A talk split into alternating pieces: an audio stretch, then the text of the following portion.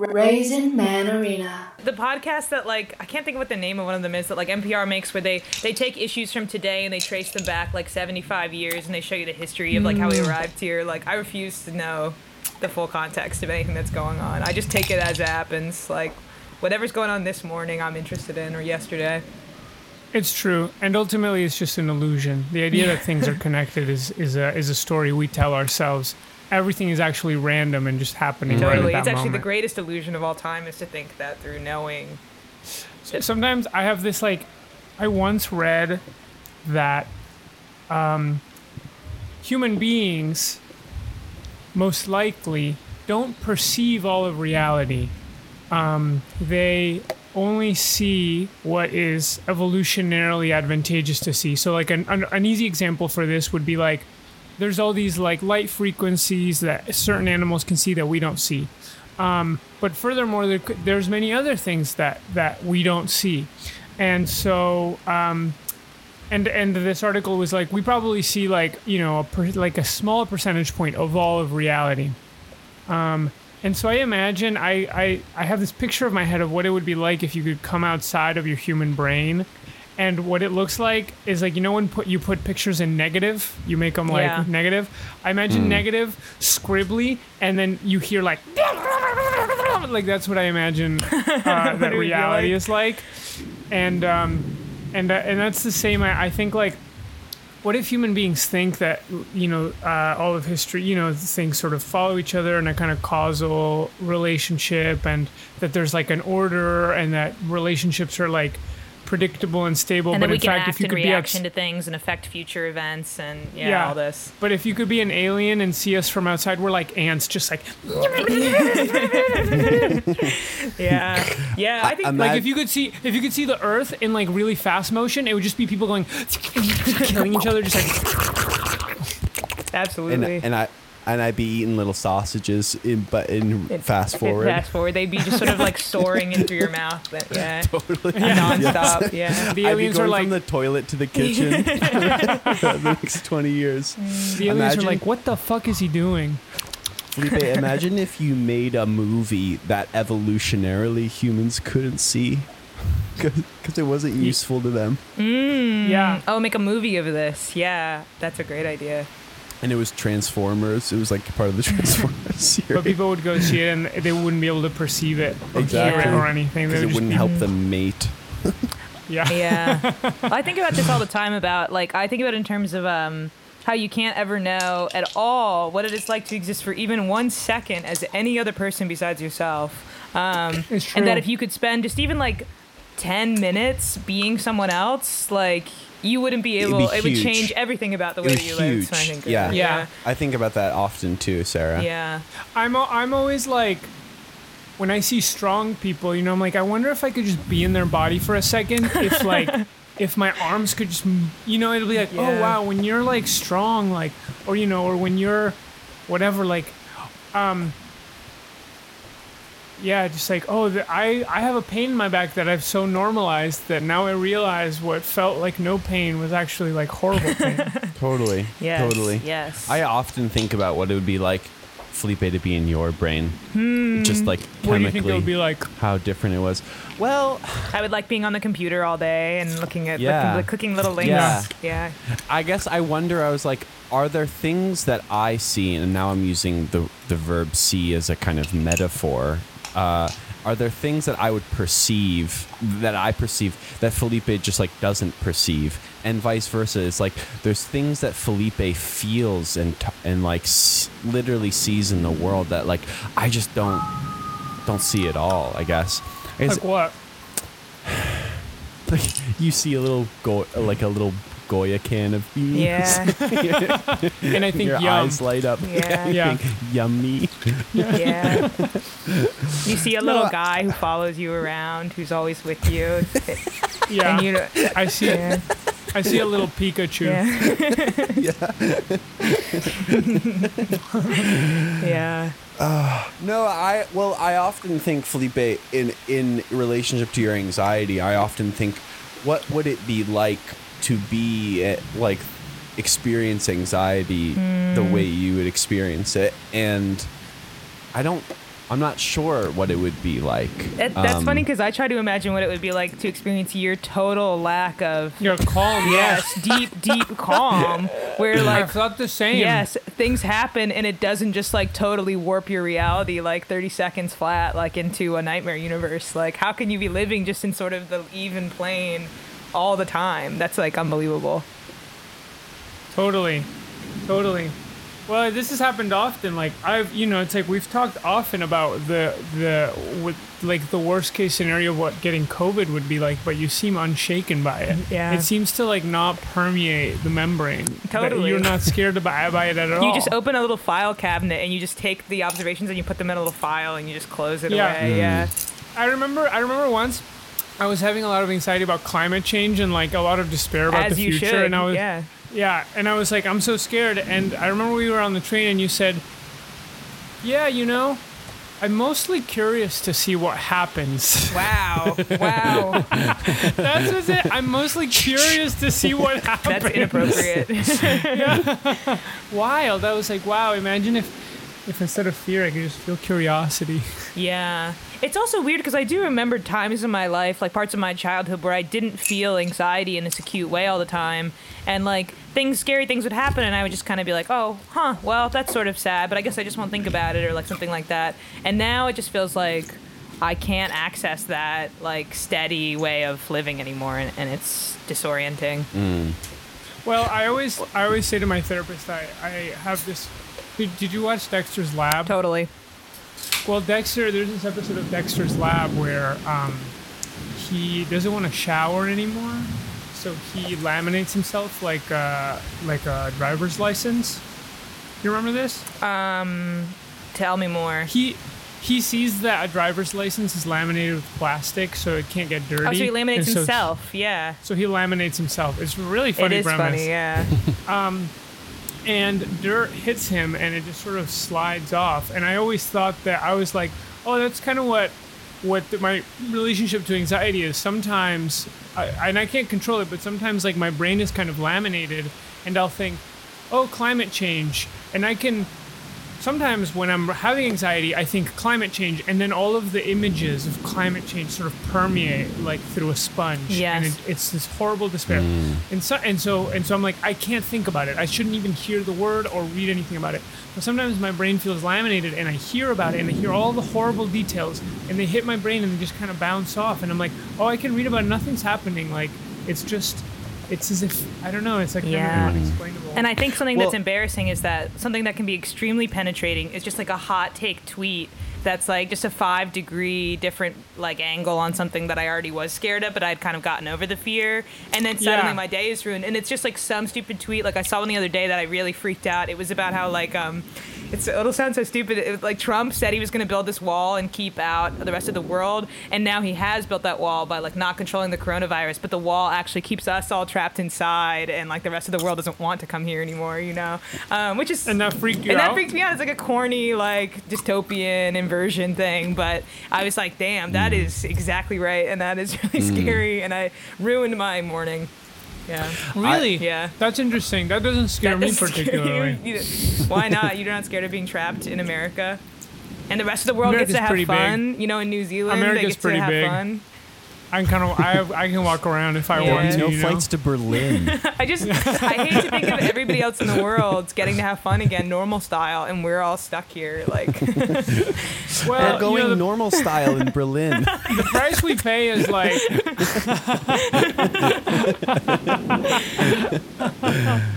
I remember being very young and reading about how eventually the sun will go big enough to like consume the earth, and that completely terrified me. Like I did have anxieties about dying myself, but then a real watershed moment was like realizing that not only would I die, but everything I know would die, and there would be no chance for like reincarnation and stuff like that. And I had months and months where I was incredibly anxious and scared about this concept. And then my father, and I give credit to him, I think he really taught me this sort of cavalier attitude, but he was always like, yeah, Sam, like you'll die, I'll die, and he kind of encouraged you to approach it with the kind of a game attitude, And I kind of, I try and channel that through him whenever like bad experiences happen. Like whenever I was a child and I was like, you know, I'd be like, Dad, like, do you think I'll die if I like jump across this bridge? He'd always like caveat it by being like, well, Sim, you'll die one day.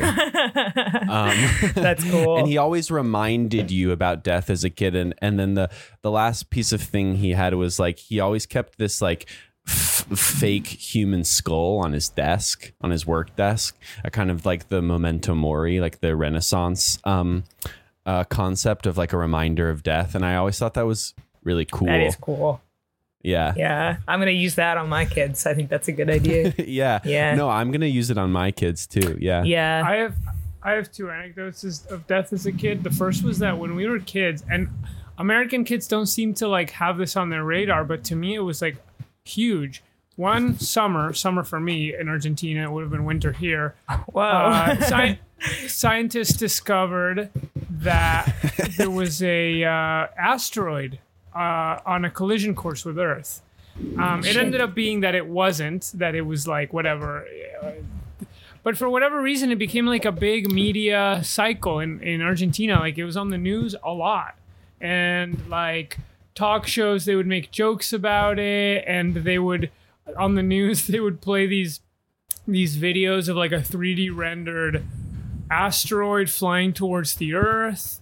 And I was really scared. I was really scared. Like it really freaked me out. And I remember my dad, I don't know what his approach, I'm kind of curious to ask him, but he was like, oh, you should watch Deep Impact, it's pretty interesting. Which is a movie about an asteroid. But anyways, that was one, I don't know, that was like an early, and I think it's related to the corona thing where like my it's like filtered all through this fear of like catastrophe. And what precisely about like the catastrophe like scares you? It's just and like no one can do anything. Yeah. It's so scary, don't you think? It is scary. I always get freaked out thinking about death, about the fact that like every person essentially that's ever been alive has spent their lifetimes trying to come to terms with like what death is, and then even like making art about it to help other people come to terms with it. And no one has fully successfully done that. Like maybe some people have decided that they're fine with dying, you know, in a sort of like personal eccentric sense. But like overall, you won't arrive at any kind of answer or like conclusion that will save you in any way. So you just know that from the beginning. Yes. Yes, in the sense that you don't arrive at a kind of understanding of what death, experiencing what death is. But I think there's a lot of cool art about it. For sure. I was going to say this about explaining stuff to kids. I saw this infographic about how you explain that the cops are bad to your children. And it was very cute and it was really straightforward. Did you guys see this? No, I didn't see it. And it was just kind of like the cops are nice to some people and protect some people, but they treat other people really badly and are totally unfair, and you can't trust them. Was essentially the gist of it.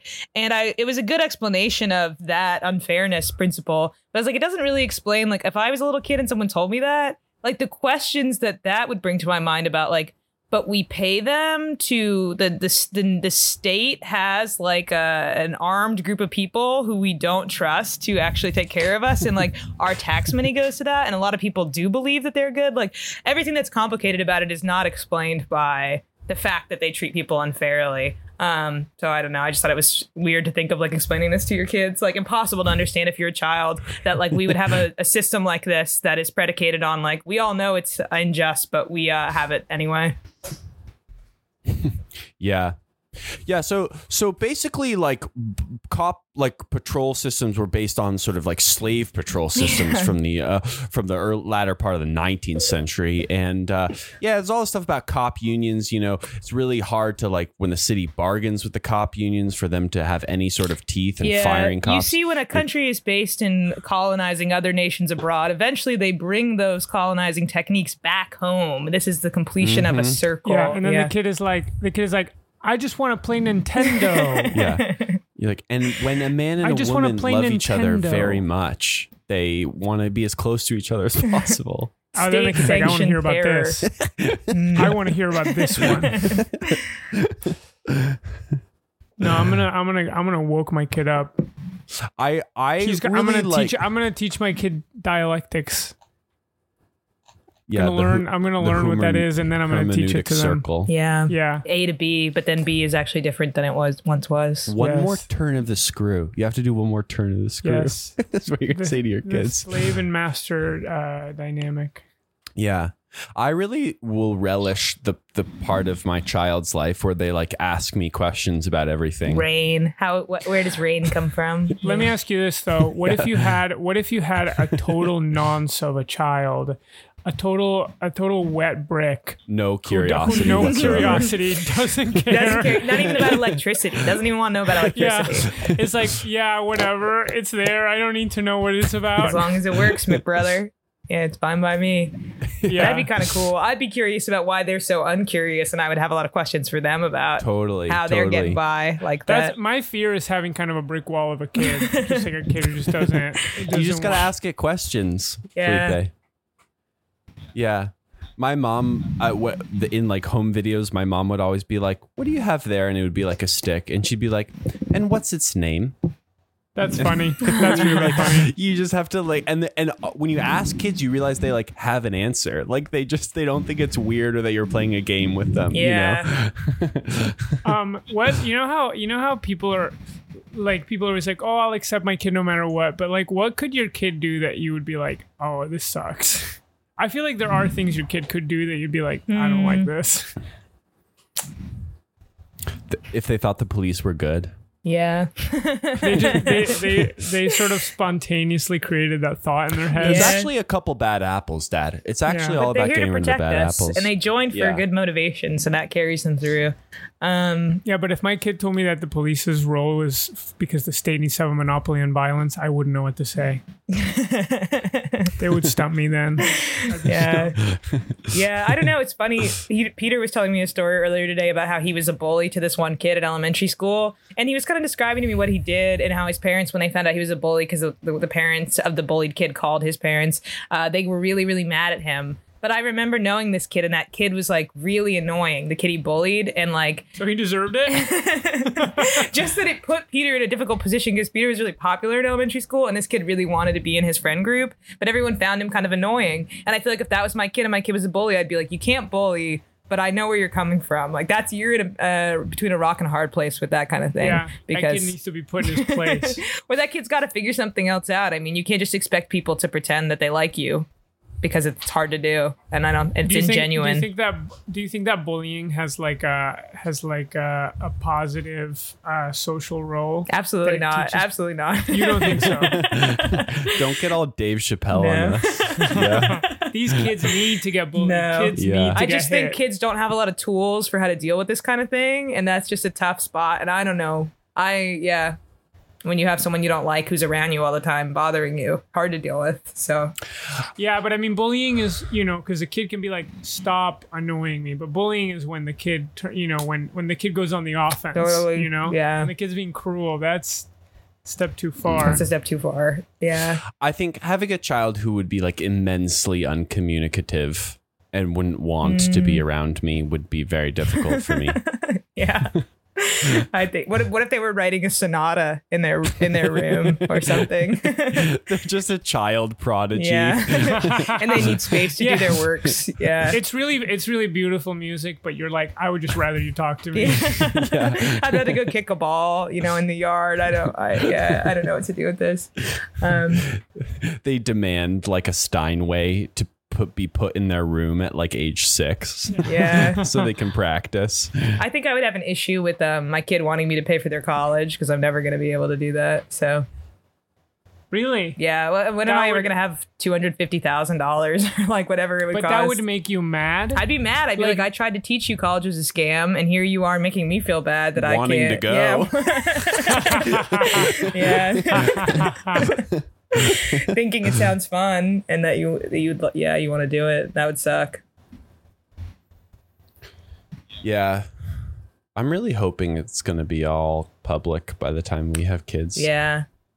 I mean, this coronavirus thing's really hopefully going to do a number on the institutions. So I remember being really into, like, there was like a point in college when I was interested in like the history of private universities, and it seems like a kind of, it's taken for granted that like the private university bubble like can only burst, like there's no way it can keep sort of going up, and I guess with coronavirus that's like doubly true, but I really don't see a way that for the next 50 years we're going to have the same thing.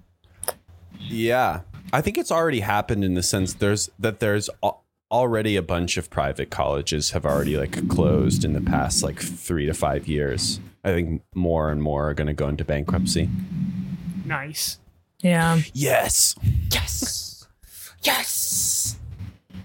Just before we got on to do this podcast, I was watching, my friend Emma is the producer of this like play festival at Dartmouth, and they're doing it all on Zoom this year, and I watched one of the plays and it was very good, and it was about really on Zoom. Yeah, it was on Zoom and it was good. They only did like the first 2 scenes of it, you know, it was like a workshop, but it was good. They just made it cool for Zoom, and it was about 3 black girls who go to Brown, you know, they don't name what the school is, but it's like the first week of college and they have to go through all of these like extremely corny orientation activities that are just like unbearable to watch, like how uncomfortable they are and annoying, and it reminded me of the first week of college and how awful. I have only bad memories of like the beginning of being in college. Really? Yeah. And I don't know, I was just thinking about like, is there something about like white American culture specifically that's really corny, or is there like corniness in all kind of like oppressive colonial cultures, or like, you know, like that was sort of the predominant theme of it, was like these white people in this institution, you know, they're racist, that's the worst part of it, but sort of on the surface level they're also extremely corny in this way that's like unbearable. And I just wondered like why it... well I think that the thing about college is like college orientation is that it's infantilizing. And I think that the reason is infantilizing is related to the reason that colleges are bad, which is there are these like, you know, places where young people can go to have this like extended protected experience. Yeah. Protected experience. And at the same time, they're like customers of this like thing that to some extent they don't like really have that much of a choice. Like you, if you can't afford to go to college, or even if you need to take out loans, like you kind of have to in order to like have class mobility or stability. So it's like you're both being infantilized, treated as a kid. Meanwhile, you know, you're paying them $50,000 a year. Yes. And so it's like, and that is corny. That's bad. Yes. And you're like laying the foundation for your adult life, presumably in this like coddled, embarrassing kind of environment. Yeah. Hmm. It's also, and I think this is like an advent of the like 80s and 90s that I don't think really exists anymore, but also like Americans of a certain like socioeconomic status are taught to believe that college really is supposed to be the most exciting, best years of your life. Yeah, isn't that sad? And there's all these movies built around like partying in college and selling college as like being really fun. And that's kind of bizarre, and I don't think that exists in other countries. Well, no, because colleges aren't... The main thing they're selling is precisely that. Like, colleges in other countries don't have, like, dorms and concerts that they set up. And, like, gyms and, like, lifestyle shit. Yeah. That's all the, like, nice... Ice cream social. Yeah. Right. And they should. It's cool. It's cool. I wish I hadn't been depressed the entire time. It would have been so much more fun. I liked college. Sometimes I feel lame for admitting it, but I had a good time. Yeah. Good ass time. Well, I'm very happy that you did. Huh? I'm happy that you did. I think that's great. Yeah. Well, I feel with Sam, I'm like, he really didn't like it. And I was like, it's fun. You get to read. You get to hang out with friends. You get to make stuff. No, you know, in retrospect, it was fun. But at the time, it wasn't. Like, I can say definitively that I have rose-colored lenses. And I'm like, yeah, this was really fun and awesome. And I think I had a good time. And I really was accumulating stuff that's worth keeping in my brain. But at the time, I really don't think I was happy, and that is also a truth I think I can honor as well. Hell yeah. Yeah, I always think this about memories. Like, memories that are bad are like more fun to think about later. Memories that are actually really good make you sad later because you're like, oh, I wish I could go back. Oh, that's kind of true. But sometimes you can just be like, well, I'm glad that that's there. At least I was happy once, for sure. Yeah. That's what I love, thinking about the good memories. I just think it's funnier to think of the bad memories. Like when you really like have a bad memory and you share it with someone who also has that bad memory, it's just nothing feels better to me than that. Like, wait, well, what do you mean by a bad memory? That's like commiserating, though. Like what counts? Because there are bad memories that I can imagine you wouldn't want to think about. Like really traumatic. Sure. Oh yeah. Like something really horrible happening. Yeah. That's bad. But just like, I don't know, mild humiliations. I remember like going to a party and like being just like way too high the entire time because of just doing edibles before and like really embarrassing myself in a kind of public way there. And like, it's horrible. It was horrible what was happening. But when I think about it, I talk to the people who were there with me. It's very funny. Can I ask you something? Okay. So sometimes, you know, one does something that's like cringy or embarrassing, and then it's funny to tell people afterwards. But is there stuff that like you still like can't bring yourself, even with a long time, you can't bring yourself to tell people about it? Yes. I have things I did when I was like 8 or 9 that I can't say out loud because I'm so embarrassed about them. Yeah. Yes. Yeah, I had sex in a bathroom at a party once that only had like one bathroom, and like everyone knows that that's what I was doing. Yeah, I told you this before, and like I can talk about it, but when I remember it, sometimes I remember it like right before I'm about to masturbate because I'm just being like thinking the different sexual things, and I remember this is like this horrible sexual memory, not because it was bad, but just because everything around it ended up being so humiliating, and then I like can't get off. I'm like too upset by it. It was when you came out, were there people lined up? Almost everybody left because they were like pissed off, and the people who were hosting the party were like standing there like like waiting for it to come out. They were mad. Yeah. They didn't think, wow, what a queen. What a badass. What a badass. Did your partner leave first? No, we stayed, and the people who were hosting the party went to bed because they were pissed at us and they wanted to make a point of it, and we just stayed and smoked all their weed because they had like left it out in the living room. How long was the sex? You like went right to the fridge and helped yourself to food in their fridge after you had sex in the bathroom. Yes. So we stayed. It must have only taken us like 20 minutes at the most. Like it couldn't have been that long, but I swear to God, like we went in there, the party was happening. While we were in there, like people were knocking. I could hear people outside being like, we need to pee, but there are people in there having sex, and like no. Oh no. Yeah. And then we left and like the party was over when we walked out, and I was like, oh, I think like what a badass. Was Sarah. It exciting in the moment at least? No. Because I could it's horrible. Not even in the moment you felt I felt embarrassed and this is bad. So embarrassed, and I was like, there's no way out but forward. We're just going to keep staying. The party's over. They've gone to bed, but we're still here. You were like, I'm embarrassed, but I'm not leaving until we come. That you like plugged the sink and the tub and just like ran the water and just left. Yeah, I was just drunk, so I didn't really think of it in a like, how do I minimize the impact of like what's going on? It was just kind of like we're on the down part of a roller coaster, so you know you just got to keep riding the gravity out. That reminds me, one time I got called by a scammer who was like, we're calling from like Blue Cross Blue Shield, whatever, and he's like, I'm just gonna need this information, and I kept noticing, I was like, this isn't right. This doesn't feel right. And it would be like, look, I don't have time right now. And he'd be like, we're almost done. So now I'm going to need this.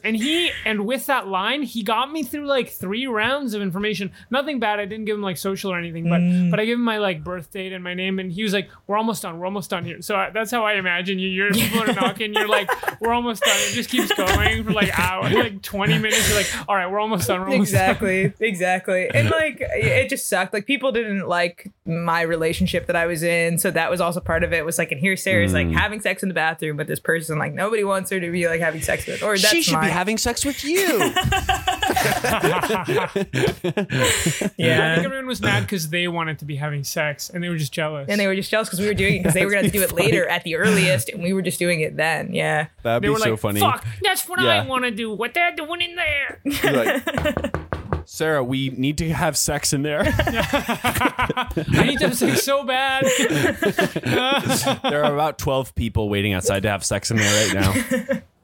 Yeah. People are like, oh fuck, we didn't get to like. Now I'm having sex outside in the bathroom. Like I was running to the bathroom to have sex, but now I'm having sex at the door. Exactly. Oh, damn. Yeah. And then can I ask you? Wait, sorry. I was gonna say then just another worse thing that happened later was like people who weren't at the party then knew about it because that's how like annoyed everybody was by it. That later I was like, one of my friends was like, hey, I heard you had sex at the bathroom at a party. Why'd you do that? Like, I really can't believe no one was like.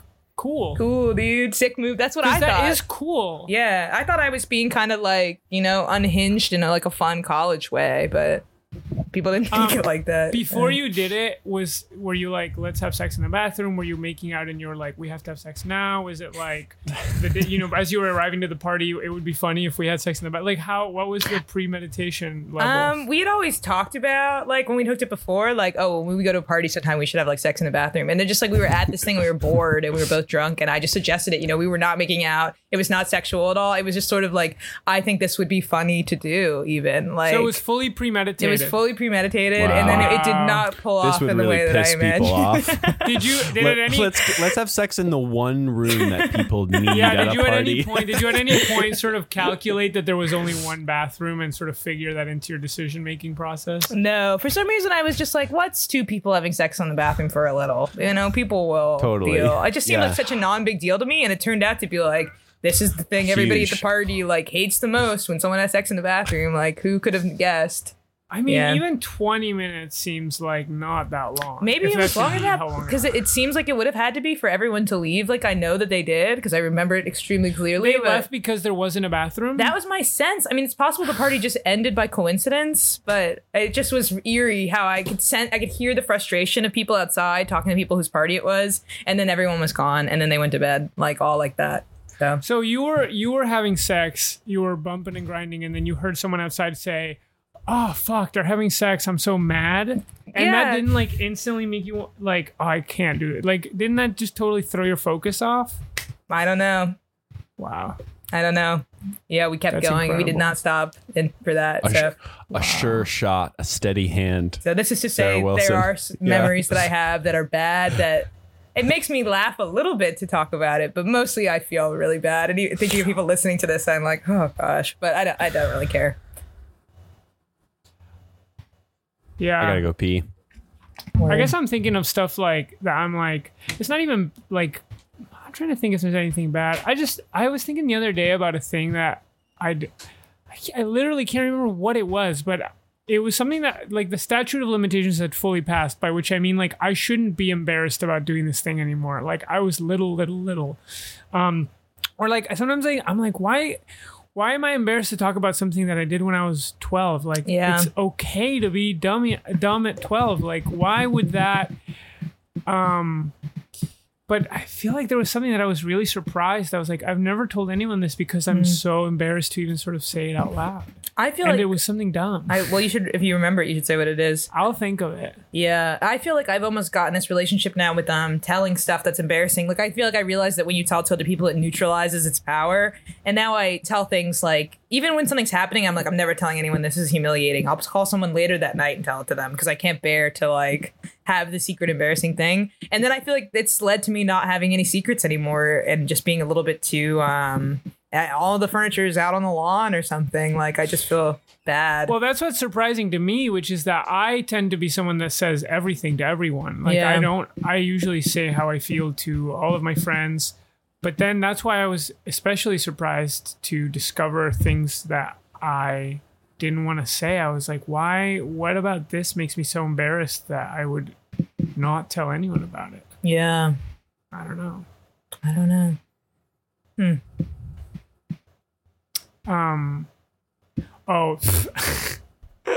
Well, I kind of wanted to talk about, I hope this is okay, Sam, but well, if people listened to maybe the last episode or the previous episode, we talked about a person that Sam was dating and brought Sam's to a 4th budding of romance. July. Yeah. Brought her to a 4th of July picnic that me and Felipe were also at.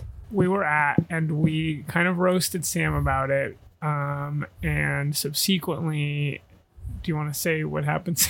I don't know. Damn. Should you set me up and then do me the disservice of having to describe what happened? She's someone we talk about frequently on the podcast, so you'll sort of be familiar with her, not by name, but by sort of figure and reputation. I kind of want to explore this topic because I feel pretty bad. I feel bad about it personally. About what you said or just about what happened?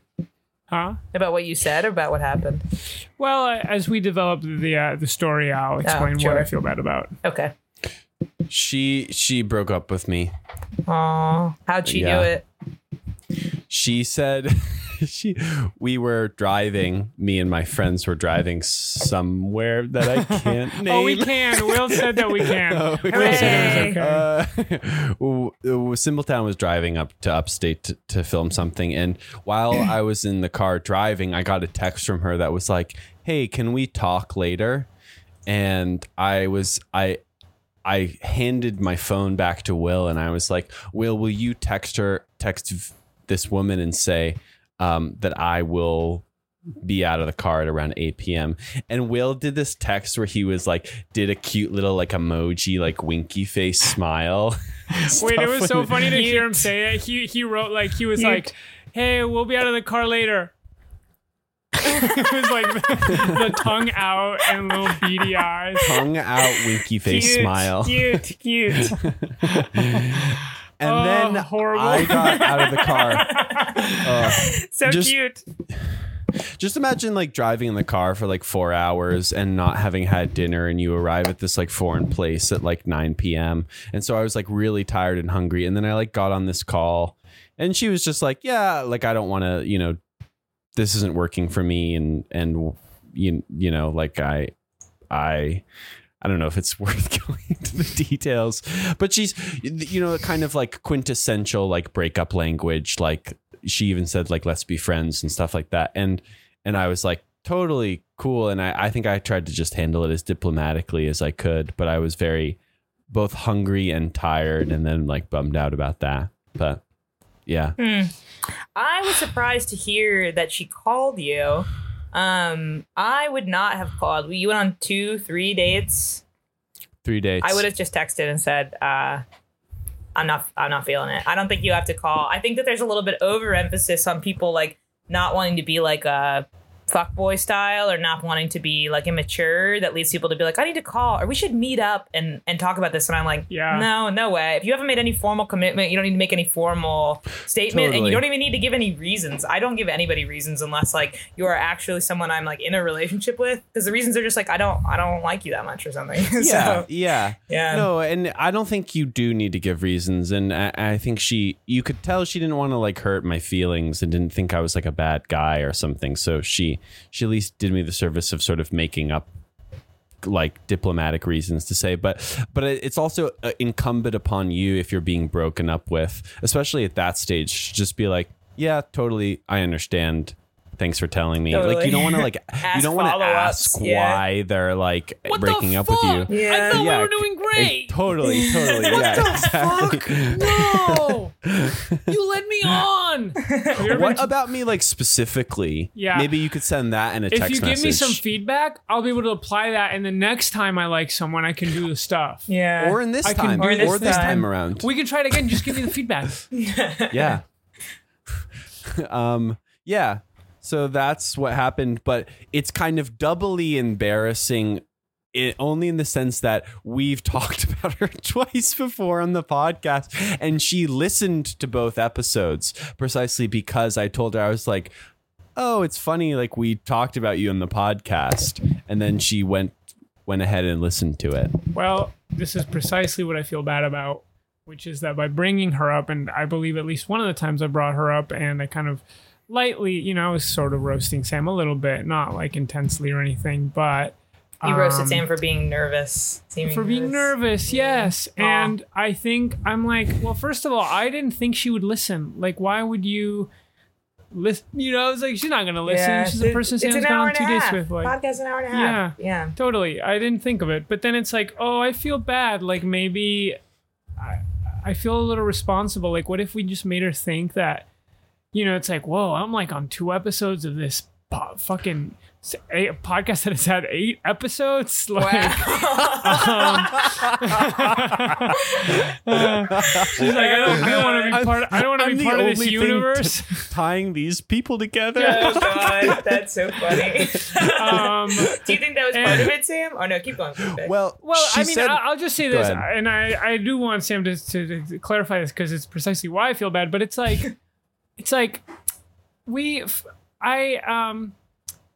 just are looking for shit to talk about, you know? It's like, and Sam's gone on a few dates and he's like especially open to talk. So it's like, it's not, I don't know. It just feels like if I was I can understand how an outsider would hear that and be like, holy shit, this is, we're in too deep. But I feel bad. I also feel bad that we put it on Sam to talk so much about his sex life. I feel like I don't talk about my shit because anyone I'm hooking up with potentially listens to this podcast or definitely does. And so I wouldn't want to. And so I appreciate your willingness. To be clear, nobody has to talk about anything they don't want to talk about. Nobody has to talk about anything. But then it turned out that the person that Sam was hooking up with did listen to the podcast. So you actually assumed a risk that I personally would never do. Yeah. Well, one, Sarah, your anecdote about having sex in the bathroom has sort of upped your XP points on talking about your sex life. So you're all good in that department. And then secondly, I was like, I think part of me thought wrongly that like, oh, I thought it would be kind of charming for her to be like, oh, this guy like was nervous on the date and he talked about me on his dumb little podcast and stuff like that. I think that's fairly charming potentially. Yeah. Yeah. And I guess I was like, oh, this is casual and a silly thing. And I think it freaked her out. And I think it freaked her out because she was like, in the breakup thing, she was like, I can just kind of tell you're like, into me and like really into me and I just like I think I just want to be friends, you know. And I was like oh, did I like really freak her out by like did I say something on the podcast that like made me think I was like psycho for this lady or something like that? But I don't think so. I think oftentimes when you're breaking up with someone you just find like gentle lies or something. Plausibly believable lies, or dumb things to say, and maybe there's truth in it, but it's like it's not worth prying yourself apart based on someone you went on like 3 dates with. Was like, this is why I can't date you, you know. Totally. Yeah, this is why I don't feel like I don't give reasons, because like, one, we don't actually consciously know why we do and feel the things that we do and feel, right. So I why do I gotta generate a whole thesis on why I don't want to be your girlfriend after we went on 3 dates, you know? It doesn't make sense. Not that she did that. If she's listening to this, I have no problem with your approach. I just would do it differently. If you're listening to this, you hurt my friend. You fucked up. I'm going to send this to her. You're on the podcast again? Oh, no. Damn. Hey, you got on the podcast again. Damn. You were right to get it out. Because, like, this was, we talked about it after 2 dates. Imagine if you would really, like... Just kind of got everything off my chest on the podcast that I wanted to say to you. And also there's apology from Felipe on it as well. Oh, imagine that. Absolute loser. Oh my God. I have a few thoughts and I was best able to articulate them on the podcast. So here you go. It's on minute 11. Here's like a SoundCloud link. And also if you want to listen on YouTube, here's the link as well. And it's going to be on the Apple podcast store. Horrible loser. So Sam, what are your next steps? My next steps. How are you healing? I was on Tinder today. And that was just really my way of taking a nap. Extremely rewarding, I'm sure. I got a new haircut. I'm trying to dress better. All my boys are surrounding me, kind of gassing me up. You know, Felipe and Will are helping me dress better. You know, they're telling me I'm like that they love me and that I'm good at stuff. You know, stuff like that. It's so funny. I got my boys with me. In quarantine, we're like cutting our own hair, but what that results in is in haircuts happening over the course of an entire week. Like Sam did a first pass like on Monday. Then he's like to Will, he's like, can you sort of like, you know, clean it up? And Will's like, yeah, I did tomorrow. A fine cut. Yeah. Next day he's cutting again. Next day, like they're in the bathroom. I'm like, I thought you already cleaned this up. What's going on? Picture lock. Yeah. Totally. And you just, every time you look in the mirror, you're like, is this me? Is this, you know? So there's a lot of self-discovery happening largely around kind of sartorial choices and choices with my hair. But yeah, I don't know. I'll probably try and find another girlfriend. And dear listeners, if you would like to date me or know someone who would, you know, hit me up. I should try and get on the OK Stupid podcast. You again. Already again. Yeah, did that work out with the person I matched you with? On the episode you were on, if you're listening, OK Stupid is comedians that we're friends with have a podcast where they do matchmaking, and Sam was on it. Yeah, check it out on their Instagram pages or on Apple Podcasts. Yeah. The person I matched with was like 22 and like not even in this, like not in the same kind of cultural sphere as me at all. Whoa, they matched you someone from a different cultural sphere? I know. That's big mistake. So well, she was from a Kazakhstani village. Yeah. And traditional Indonesian Muslim. Yeah, trade-based culture. Yeah. Yeah, exactly. Shouldn't understand anything about saving money. Yeah. Investing, which Sam is this kind of things he cares about. It's funny on that podcast, you know, Caroline, Caroline was like, well, I picked you, like I get to pick a guest and then my friend gets to pick the other guest. And so she picked the other guest and it's funny because like her friend doesn't know me at all. So it's like, how would you even know there would be a match? Yeah. So they're not really out there trying to make the match, totally. Sounds like. And this listener is really why the Raisin Man Arena podcast has no concept. It's kind of just three friends talking, you know, because once you develop a premise for a podcast, it really quickly becomes unwieldy and out of control and doesn't make sense. And this one is just a place where we can talk about how we feel about what we're feeling. I wish that Serial had been just Sarah Koenig kind of riffing about the Adnan Syed case. Yeah. Just sometimes calling Adnan. Yeah. Having kind of loose conversations. Doing dick jokes. Yeah. Approximating certain information that she remembered. Yeah, that would have been way better. Talking about like sex she had. Yeah, so that's why we do that. Yeah, no, I wouldn't talk about someone I was seeing on here. Seems like a horrible idea. I don't know why the fuck you did it, Sam. Well, Felipe, I think that's the kind of vulnerability that I want to encourage in you. No.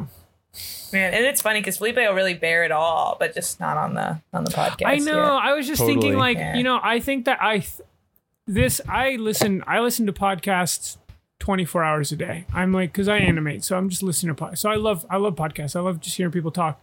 And I think that I'm realizing now from doing this for 8 episodes that like the magic is to make you think you're being let in on like a intimate private moment, but it's like you can't actually talk about almost anything that you really feel because you don't want to talk about people in your life.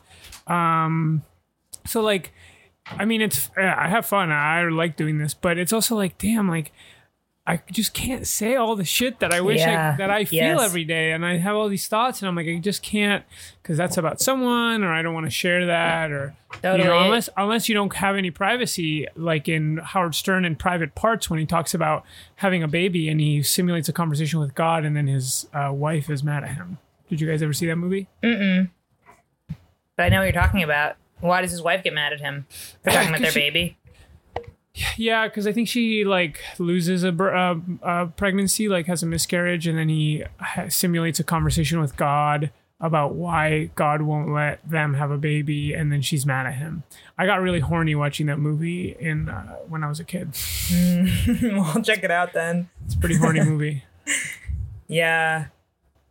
Yeah, it's funny. It makes you realize how much like regular social life is just like pivoting to different people and sharing different sort of secret things with different people strategically, such that you know that like you won't really get in trouble. But once you have an open-ended audience, that could be just like anyone in your life at any time. It becomes really difficult to do. Even with doing stand-up, like knowing exactly who is going to be in the audience informs like what I'm going to talk about. Yeah, and so to do anything even that's just like recorded and knowing it's going to be out there forever is like, okay, well. Then the audience is like literally every person I ever knew, more or less. So Yeah, I one time I did a stand-up in college where I mentioned my ex-girlfriend by name, and she got incredibly mad at me. I'll say this. I'm amazed you're even talking about it now. Yes. It's incredible that you're bringing this up at this moment. Yeah. There's no way that person listens to this podcast. And then even if she did, you already fucked it up, so it's just the same mistake again. No, there's nothing. No matter how many episodes I send her, she's not coming back. Yeah. Yeah, but that taught me a quick lesson about never mentioning people in your stand-up set by name. Yeah. Someone got mad at me a couple of days ago, or not really mad. He was sort of nice about it, but a little thrown off by the fact that he had told me something personal and I had told it to somebody else. And then that person kind of circled back around with him and was like, hey, Sarah told me you said this thing, which is, sort of my nightmare for someone to do that to me. Totally. And he told me, he was like, it's okay that it happened, but I guess I just kind of thought that even though I know you gossip about everybody else's business to me, that we had an understanding. And I was like, no, I don't have an understanding with anybody. So, you got to understand that there's no special deals. There's no backroom, anything. People tell me shit. I turn around, I tell it to somebody else. And that's just how it goes. I used to be really bad at keeping secrets. I was notoriously bad at it. And it's fun not to. It's fun not to keep secrets. Totally. But now I'm pretty good at keeping secrets. Why? Because you're having fun with that? Yeah, what happened? What was the moment? I think my frontal lobe just finished developing. I really think that now the idea of someone finding out I gave away their secrets scares me enough that I don't want to do it. Whereas before it was the risk part of my brain wasn't developed. So I was like, I can just tell anyone this. It literally doesn't matter. Will you tell Sarah the story of when Starla went to Harvard to perform, and you tried to this is something I'm embarrassed about. I'm even embarrassed to talk about going to Harvard to perform. Starla is Brown improv group. Hard to get into. Not just anybody can get in it. And they went to Harvard. College improv, stupid. But we got invited to go to a state school. Yeah. We went to a state school. No, we went to Harvard to perform, and I got drunk and I just wanted to hear about the beef that people had. I just was like, does the stupid Harvard Lampoon have beef with the fucking whatever? I think they have all kinds of beef. I think they have deep shit. Yeah, so that's a good question. And some people told me about the beef. Some people were forthcoming, but then I got one person, and he's a real person that still exists in the world because I see him because he moved to New York. He's a stand-up, and he's kind of more mature. That's not even that. That's my projection onto him. Basically, yeah. I was drunk, and I was like, "Come on, tell me the beef." And he was like, "Yeah, I don't think there's nothing." And later on, and when I was sober, I was like, "Oh, he was really annoyed at me." Or I think we were just generally being assholes. We went in with this thing of we're just gonna hang out with each other, And I just remember asking him that, and I'm like, I was stupid. I was being stupid. I shouldn't have asked him that. That was out of line. And I think it's funny because sometimes you'll find someone who really is just down to tell it to you, and then you have a great time. So I think that's worth the risk. But you need someone who doesn't want to do it. Yeah, you got to metal detector them. You have to The metal detector is to beep for you, you're like, this person's going to tell me. This person's going to open up, and I chose the wrong person. Yes, I just think it's funny to think of Felipe just two drinks deep at a party. Yeah, I had one beer. Totally, really ungracefully, trying to pry information out of completely sober college students. Unbelievable. Yeah, I was at a social distance birthday party recently, and somebody was there who was very involved in the occupation of City Hall stuff, and I heard him sort of say in passing, he was like, I'm removing myself from it because there's been so much drama and infighting there, and I was like, I have to get you to tell me what that stuff is, even though I know that you probably don't want to, because people who really care about these the Black Lives Matter movement obviously don't want it to seem to some outsiders it's just a bunch of drama and infighting. But I was like, no, I'm gonna make this person tell this to me because I'm too curious to. Honestly, my image of every activist group is just that it's totally rotten with just drama, all of them. I assume that any activist group is just people fighting with each other. Yeah, it seems to be the case, and I don't think that means obviously that they're not doing important work, but it seems inevitable. Yeah, no, totally. No, happen. But it's just like, I feel like all I hear about is like infighting. Actually, I just want to talk about how, just in terms of like when you bring in an energy and the other person's like not giving you the energy back. And I just remember I made this joke to a person that they like clearly didn't like. And it was Sam when we were filming that music video. Do you remember? Mm-hmm. And there was this woman on set who was like, I don't know, she was doing some tech or camera person. I can't remember. But we were talking to her and she told us that her regular job was at a like sex toy making company. And do you remember this, Sam? Do you know? No, what I'm vaguely remembering a faux pas. So she's like telling us about this sex toy company. I don't remember what she did in it, but she was pretty passionate about it. And she was she was telling us about like this vibrator, which you can control remotely with a app. So you can do things like you can have sex with someone like over, you know, virtually. So they put in the vibrator, you control it, and you can like sort of touch them through the internet essentially. And she was telling us about this, and I just got this image and I thought it was funny, so I shared it. I was like, because she was like, you can change like vibration, intensity, like all these different things. And I was like, oh, that's funny. Like when you say that, it makes me think of like a control room of people, and they're like all controlling this vibrator, and they all have headphones, and they're like, oh, yep, more intensity. And I just that's funny, dude. Just like a room of NASA guys looking at a huge screen, and they're like, bring up the intensity, bring it down. Yeah, exactly. She's about to come. Exactly. Houston, she's about to come. And I said that. Out. I said that, and I got the iciest silence. I was like, she did not like me making that joke. Why? That's no, she didn't like funny. It. That shit's funny. It's not a control room. Yeah. That's not what it is. It's a wellness center. Yeah. That wouldn't happen. Yeah, sad when you bring the wrong energy. Very funny though. Funny in retrospect. I still think it's funny, and it's still what it makes me think of. It's still what it makes me think of. Sam, could you bring the camera down a little more so we can see your head's not cut off? Sure, I kind of slump into my chair. Yeah, I get tucked into a nice little story, you know, and I just want to listen. How are we doing on time? We've been on half an hour, so we're doing really good. We have plenty of time to just say some other stuff and do some different topics. Yeah, I feel like I'm having a good time. Yeah. Let me see if I got any.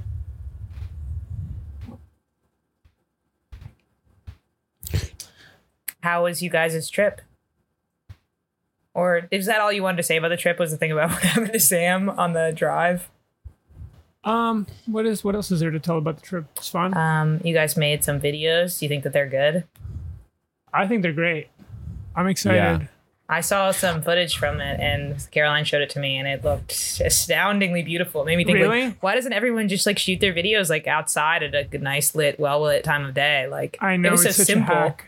Yeah, it looked amazing. The thing where you guys are at the creek and you're all standing at sort of like different distances and like kneel at different levels. Like it looks like a painting. It's extremely beautiful. Yeah, but it was a lot of effort.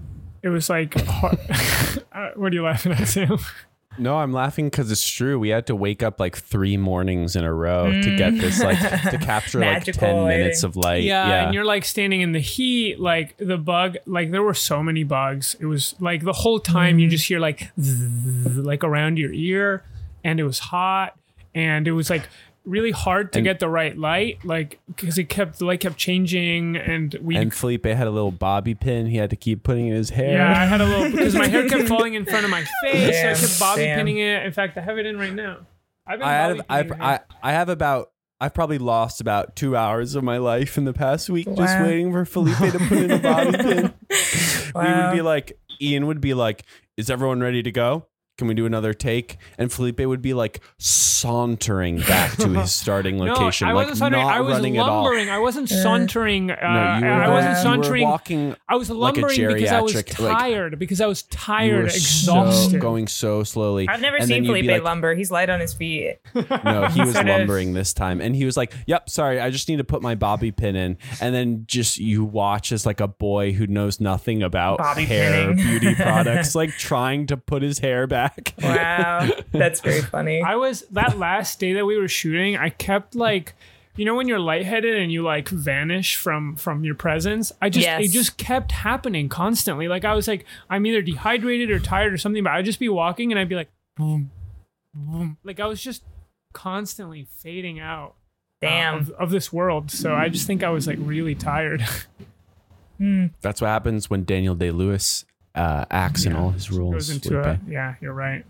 Do you feel like you guys made content that sort of speaks to the changing truth to power, coronavirus? Like, it's going to connect with people. You know, people are feeling sort of anxious and alienated, and it's going to be retweeted by all the right congresswomen. That's good. Elon Omar is going to retweet the new Simbletown video.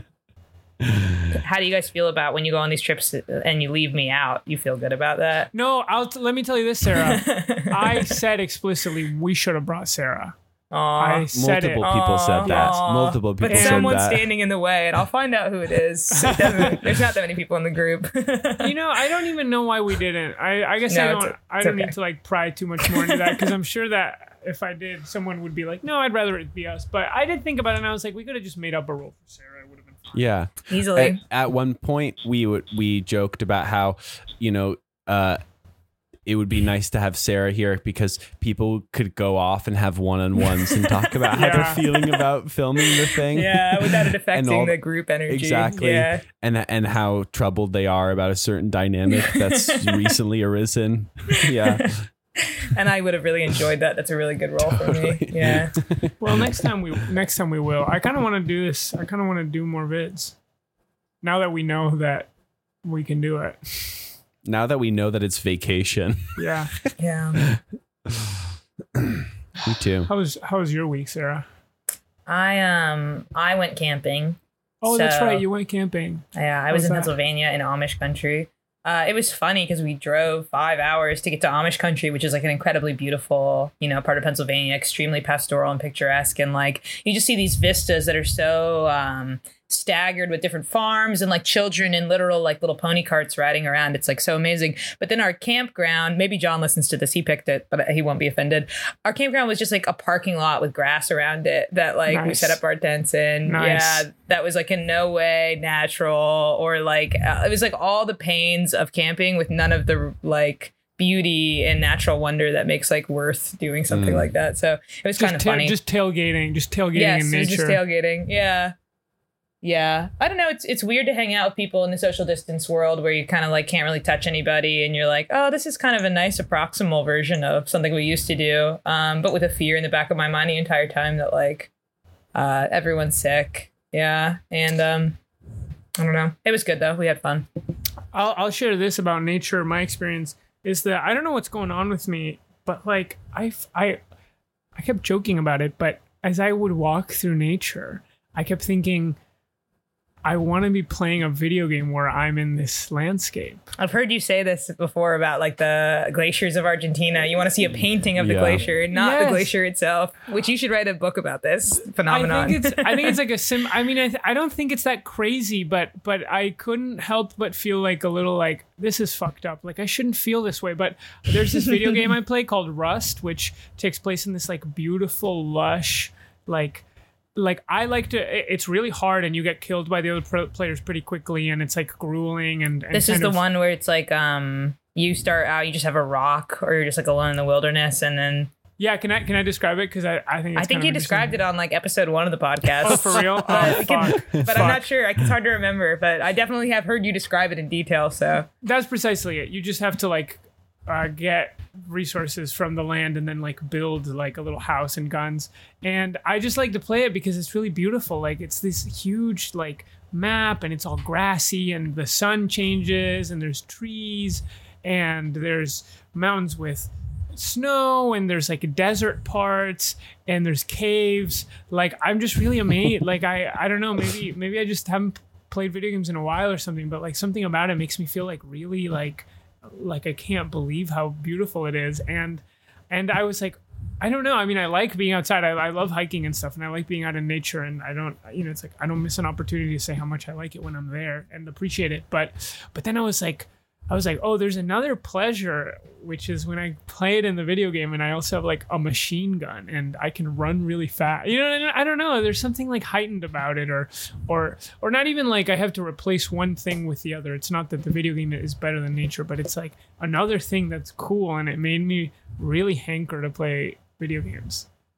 That's funny. Yeah, I think I always just think that in the form of like, oh, this would just be more immersive and better if I was tripping right now, which I was talking about before we got on that. That's funny. That's interesting. Yeah. Like when I went to the Colosseum in Rome, you know, and you're just like standing there and you're like, damn, hundreds or thousands of people have died here. Like thousands more have come and sat to watch people like be killed by lions. Like this is an incredible place. And all I can do is just sort of like feel hot and look at it and be like, looks cool. Yeah. Yeah. Yeah. And there's a lot of tourists around, you know, and it's just like, damn, I really want to like feel like what this is and like access it more completely. And I can't do it with my like conscious regular mind. So that's instead, you're just looking for the best deal on biscotti. Yeah. You're just going around the Coliseum to different vendors. How long do I have to be here before I can say like, you know, well, we saw it, so let's go. You go to the Coliseum and you're like, I can't believe that thousands of people before me bought the audio tour. Thousands upon thousands of Romans got this brochure about to read about the Colosseum, and this cigarette was smoked here not 3 days ago. The butt of this cigarette. That is interesting to think about that. Now more people have been as tourists to the Colosseum probably than ever like sat in it to watch a like live show. Weird. Have you ever seen what is that called when people do the pilgrimage to Mecca and they go to that black cube? The Hajj. Is that the Hajj? That's what's called the Hajj? Mm-hmm. I think so. Was it you and me, Sam, that we saw that show, that art show, or was it me and Sarah Winnick? Oh. I don't know what you're talking about. So maybe it was Sarah Winnick. Yeah, putting her on blast. But I saw this cool show. So it was about the Hajj where Muslims go on pilgrimage and they... I guess I don't know exactly what they do. I think they pray in front of it, and it's like this huge square, and in the middle is a huge black cube. I don't know what it contains. I'm fucking this up. This is horrible. No idea what's in there. There's something in the cube, and WMDs I think are in it, and dust. I think it's filled with DVDs and books or something. Yeah. No, I don't know. Well, and then Muslims go and I believe they pray there. You're making me nervous. Is there a way you can make the point without like saying a bunch of misinformation about like Islam? Sure. But what was interesting about this show? It was a show of photography, and it was it documented like all of the buildings that have sort of built up around it, and it kind of reminded me of when Disney World first was built. That all around it was this like huge city of like cheap motels that were born around Disney World that looked really crappy. And when Walt Disney made Disneyland, he like secretly bought all of this land all around Disneyland in California, all of this land around it, because he was like, I don't want that to happen again. I don't want it to fill up with shitty motels. But anyways, that's just a color anecdote. But it's related in that this art show of photographs was all about the like the hotels and like all of the kind of auxiliary infrastructure of, I guess it's Medina is the name of the city. And it's like, for instance, so you have the Hajj and you have the like the square, but all around it are these like $1 bajillion luxury hotels. What are you laughing at? It's like, I'm trying to remember what we were talking about. Yeah.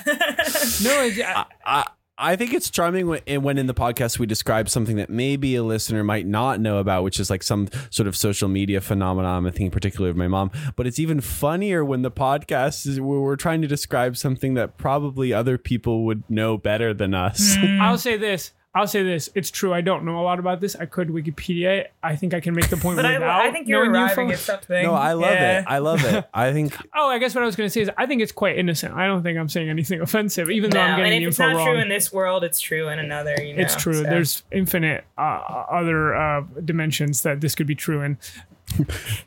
I don't know what it's called. There's quite affordable hotels in another direction. No, but there's just these like bajillion, and the pictures were really striking because you'd have the square and all of this like worship infrastructure, and then around it these like mega what do you call it, like mega modern. Super lavish hotels, and there would be pictures of, for instance, like a room in one of the hotels that had a huge window where you could see the square beneath it, and there was like a placard that was like, there are like rich people who will rent out the room year round, and they won't go to it, it'll just be rented out, but it's just their room and they pay for it, and it's like, you know, millions of dollars or whatever, and then they go when it's time to do the pilgrimage. But it was just like really striking. You should, I'm sure, if you're a listener, you can find pictures online. Just it was really wild just to see these like huge towers, and it was sort of like you know when you see pictures of not Abu Dhabi, Dubai, where it's like this like insane, impossible architecture, future city. It's like that, Like so, it's this weird mix of like kitschy stuff next to, I guess, kind of traditional and sacred places. Was that an interesting anecdote to tell? Was that was interesting. Worth the amount of time it took? And that was what the photo show was about? Yes, the full photo show was, I think it was about like globalization and modernity. And Sarah having sex in the bathroom. Yeah. No, that is interesting. Well, that kind of stuff happens a lot around like military bases as well. What, you know, a lot of kitschy stuff around them? Yeah, like hotels and like prostitution and bars and stuff like that. It's interesting the detritus of modern life that like builds up around a specific location. Well, that's what happened around the UCB theater. Yes. Yeah. I was reading the New York Times real estate section today, and they do this like and regular thing about like someone's looking for a place to live, they have a budget, and they show you the apartments that they look at and which ones they end up choosing.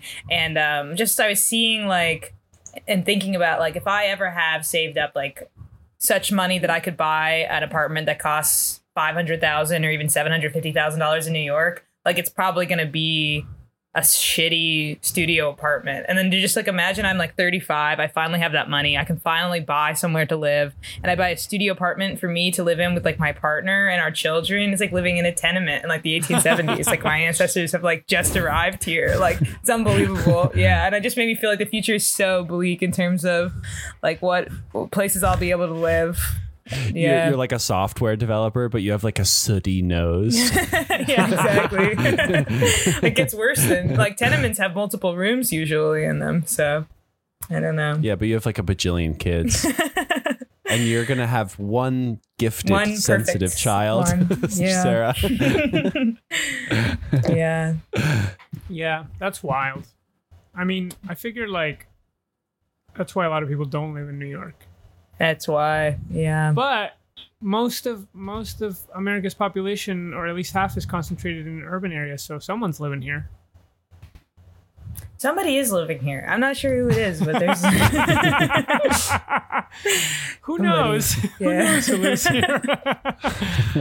Yeah. It was funny to, like, during the protests, like, earlier in June, that would, like, go through Manhattan, and you'd be walking down these, like, streets where you know the apartments cost, like, $1 million or whatever. And, like, when you're in Brooklyn, like, you know, a bunch of people would, like, come to the windows and, like, cheer and stuff because it's, like, other middle-class, working-class people. But in Manhattan... it would be like every 1,000th window, an old woman would like lean out and blow on a vuvuzela or something. And it was just like some artist from the 60s who happened to get a rent controlled apartment who like still lives there. And then like all the neighbors are gone or like wouldn't come outside. And just interesting. Like, who are those people? Yeah, but I'll say this though. I think that like rich white people like Black Lives Matter. Oh, like, totally. When when I remember marching through like Grand Army Plaza, and you know how there's that big like fancy glass building next to it, and mm-hmm. it's like you can see the huge like loft space with like a fucking Peloton bike. Yes. And then the people have a little piece of paper where they're like, they've written Black Lives Matter and they're just like putting it up against the window. It's next to their Peloton so they can be on the bike and they can hold it up while they're biking. Yeah. The most pathetic, naive display of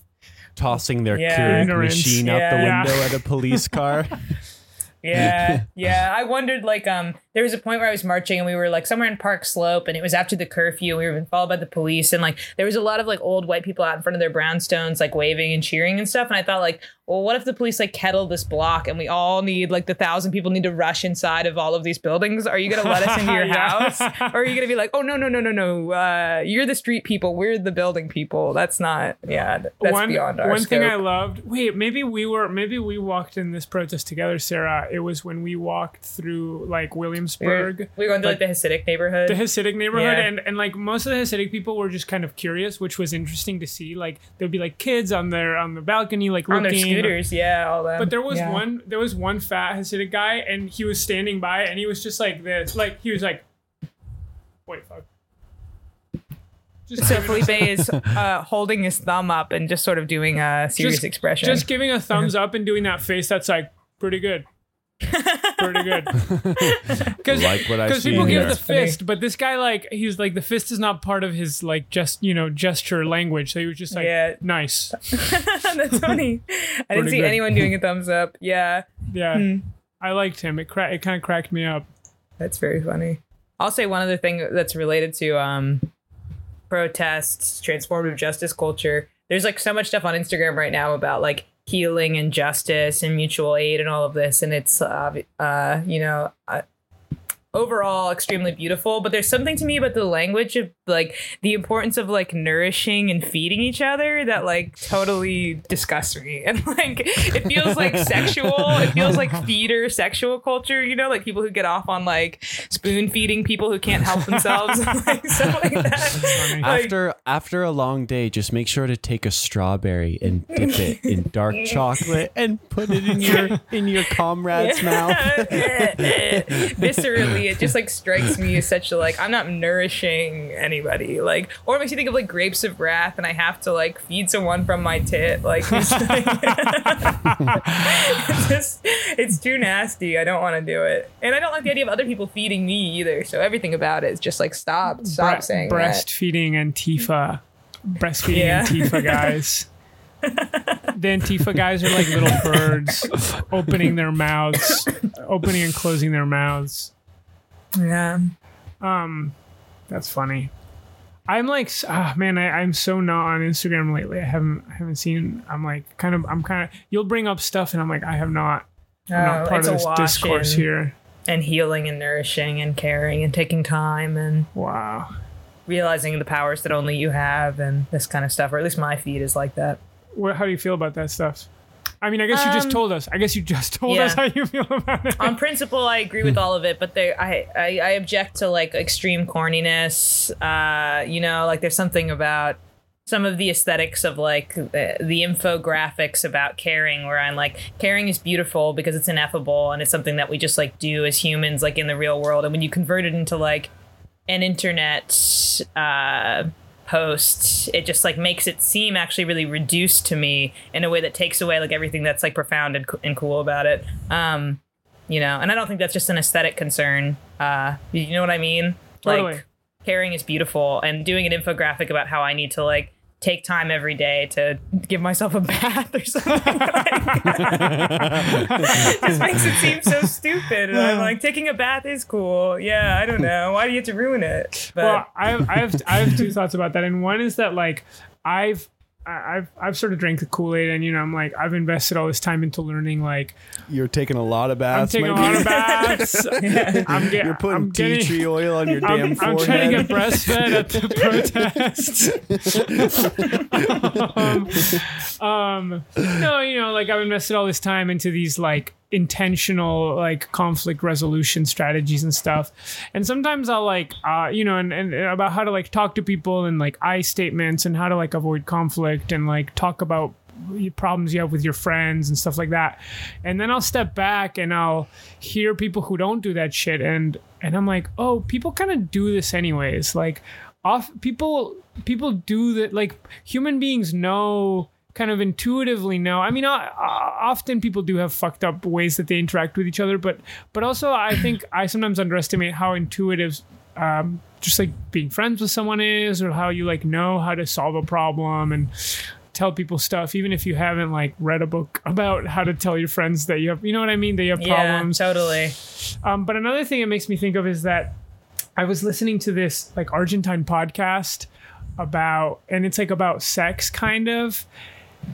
No, it's not kind of about sex. It's about sex. And I was just reflecting on how much I sometimes like sex positive language, what it does for me. It really de-eroticizes sex, and it makes it like, these people were talking about, they were like, oh, like sexual desire. And like, sometimes like it's nice to feed sexual desire. And like, they were talking about subscribing to like erotic artists on Instagram, and it's like sometimes you're scrolling down the newsfeed and you see a butt and you think, huh, butts are beautiful, and it doesn't have to be about genital, it's like, it's not like you want to like jack off, you just see the butt and it's beautiful. And sometimes that's what sexual desire is about. It's just sort of like, and I was like, this makes sex sound horrible. Like, it doesn't sound interesting. It just makes it sound like a cracker or something.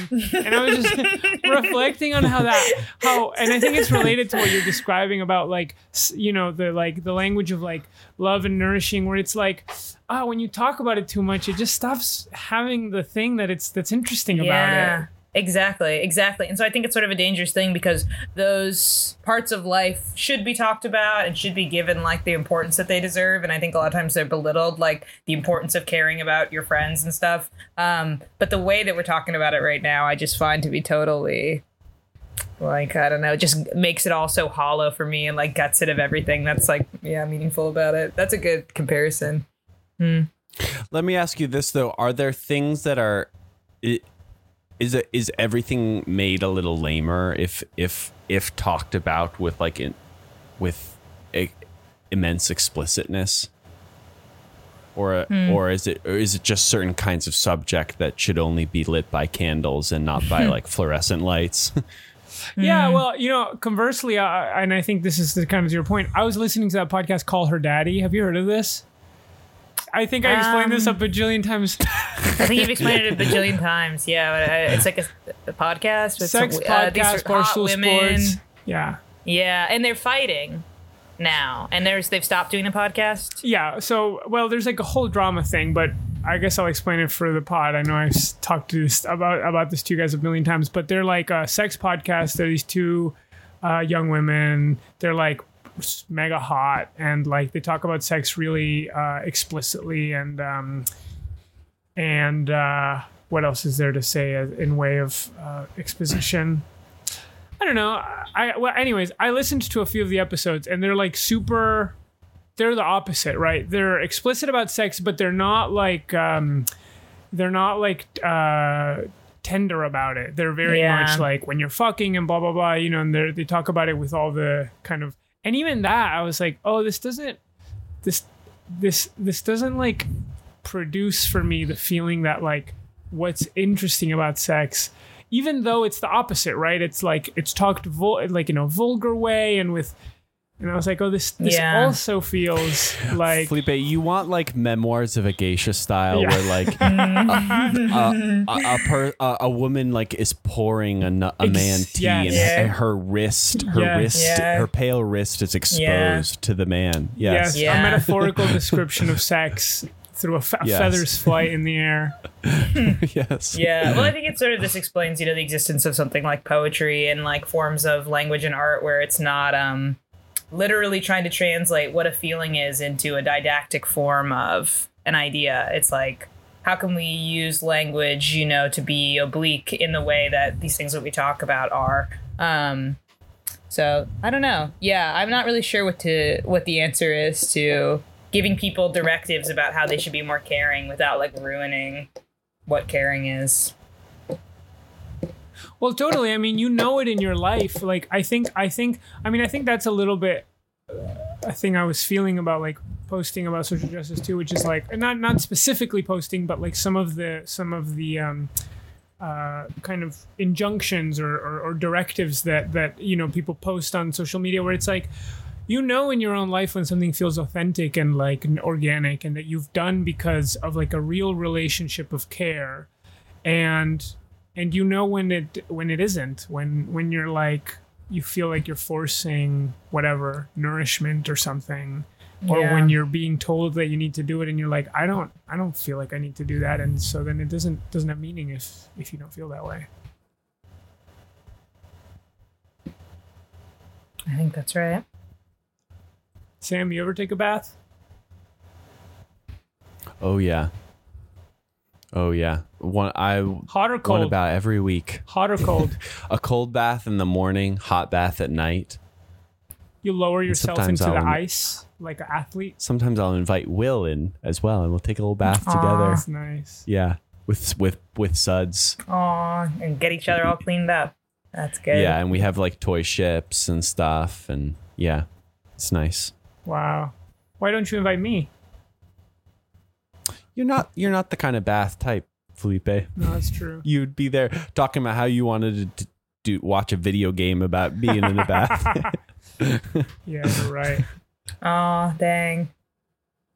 I'll say this. Having sex in water, in a shower, in a bathtub interest me at all. Not at all interesting to me. What about on a sand and the wave is just sort of washing over you as the tide comes in? Horrible. I don't think I'm interested in that either. Really? Yeah. That's something really special. I would kiss a person that way in that circumstance, but that's it. Yeah. Yeah, but even kissing is not that great when it's like really there's a lot of the environmental factors are extreme, and by extreme I mean it's sunny out and I'm getting a sunburn. I'm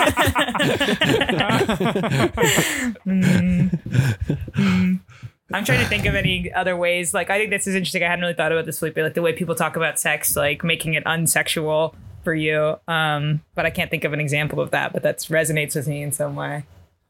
I'll say this. I do want to clear. I sort of stole the idea a little bit from a thing that Slavoj Žižek says, where he's like talking about the father who is open about sex, and he's like, that's not good. The father should not be open. You know, the father should not encourage pleasure and love. Like, that's not what sex is. And I think that's like an elaboration of that idea. Well, I think there's really a lot of different kinds of sex, obviously, and different reasons why you do it. But I always really resonated with Esther Perel's point where, like, I think there's an element of sex, the best kind of sex, where you actually can distance yourself from your partner and kind of sort of take a pleasure for yourself from them, rather than it being this kind of caring, loving act. But it's a little more like you kind of approach it with a little more sort of like maybe sort of playful sort of self-service or self-determination or something like that. And actually the best sex partner is the person who's like trying to get off themselves and you get off yourself. And yeah, it's like who sort of gets off through you rather than being like deeply concerned about whether you're having a good time. I don't know exactly what I think about that, but it's interesting. It makes sense. Yeah, well, she describes a lot how like the detriment of a lot of relationships is that a lot of sexual relationships is that couples too often sort of devolve into a kind of caretaking role with each other, where they become like mother and father, like, for each other, and begin to view their partner like not as like a kind of sexual object, but as like a person to take care of, And that's like a deeply unerotic way to like relate to your partner. And so you sort of have to be both like have two hats and be able to switch between them, like both be like, I love you and I'm going to take care for you of you and care for you. But also you also need to be like a sexual partner for me. And there it be a little dangerous and there'd be like a little mystery. Man, I wonder if Esther Perel has ever seen her technique work with someone. Yeah, good question. Yeah. What are you calling? Is that a way of calling bullshit, Felipe? No, I mean, I'm not calling bullshit. I think it's a compelling idea, and I think it's like, yes, if you can achieve that, it makes sense. All of it makes sense. But yeah, it's like, I'm genuinely curious. Has she's had a lot of experience? I'm like, it seems hard to do. It seems hard to both have been in a relation for a long time, start taking, you know, because you do start taking care of someone, because that's also a different, you know, how do you switch? I don't know. How do you switch? Yeah, that? I also think a lot of people get off on like wanting to be someone's sex slave or something like that. And it's like, then I'm being subservient to you and giving you what you want. And I'm concerned with your pleasure and you're taking it from me. But I'm not your mom or dad. Yeah, I'm not your mom who's giving you sex pleasure. Wait, say I'm not it your again. Mom. I'm not say here to suck and fuck. I'm a little confused. Yeah. But I just think that like there's a dynamic where it can be like, oh, I'm kind of like getting my pleasure through you, and that's what's hot for me. Or a lot of people like do genuinely get off on being like, I want to give you pleasure, and like I'm your sex servant, or like that kind of thing. You know, that's an extreme BDSM type thing. Yeah. I just think there's different versions of, you know, that. So. I see. Yeah, but I guess that. Maybe it's like a complication or like a fine distinction, but like you understand that the person is like is at least like enjoying themselves in whatever act they're doing. It's not doesn't necessarily mean like if I'm like licking your feet, I'm not like and I'm your like piss pig or whatever. It doesn't mean like I'm only concerned with your pleasure. You know what I mean? It's like I get off on this. Yeah. You know that they're a little freak too. If anybody's ever licking my feet, it better be because they're getting something out of it. Because I don't know about it. Damn. Well, I had only one other thing on my list, and it's something that's not even interesting to talk about because it's too pop cultural. But Jeffrey Epstein, judge's son, killed. Coincidence? Yeah. Well, I'll say this. Number one, we are at time, so we can kind of wrap. Yeah. We can sort of hit on it, give our takes, and then we'll go make some joke about it. Make some joke about the death of a 20-year-old boy. It made me sad, honestly, to read about it. It is sad. Yeah, but okay. Later on I was reading and like it doesn't seem to. It seems to be because the killer had like another beef. Yeah, which I just find it's like this crazy thing, you know, they keep saying in sort of these different discourses, like you can't respond to things by being like, I can't believe this. This is unbelievable. Because it's like, no, this is the world we live in. But like, this is unbelievable. What the fuck? It is so horrible. And so much in this universe of like horrible things surrounding this Jeffrey Epstein universe, I just like find it hard to understand that this is real life. Like it just is comically evil. Worlds. Did you see how like Trump? Did you see how they like during a press conference they asked him about Ghislaine Maxwell and he was like, "I wish her the best. I've met her on many occasions. I wish her the best." Yes. That's so funny. Wild. I hope she does all right.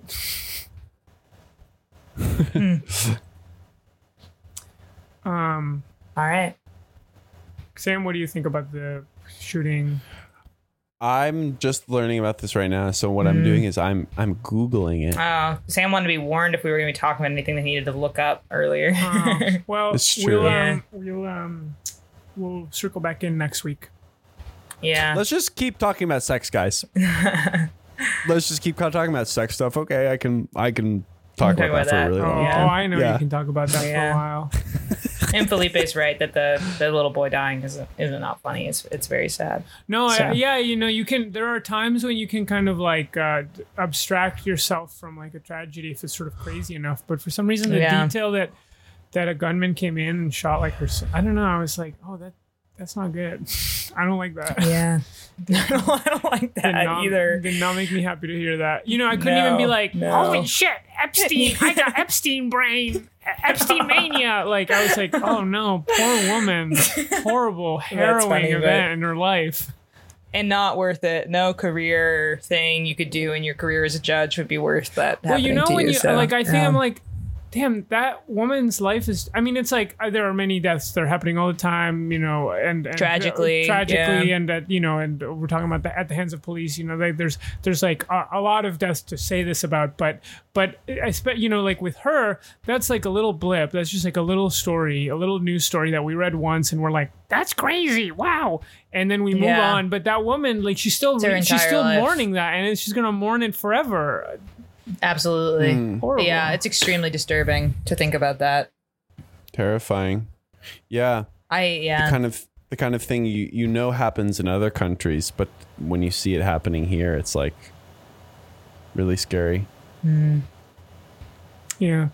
All right, I think we should finish because we're at time, and we could talk forever. Let's just talk when we're done recording. Yeah, and we have to rest up because the feds are coming to New York City, and we're gonna have to fight them. Oh, fuck. Guerrilla war style in the streets. Do you think that'll happen here?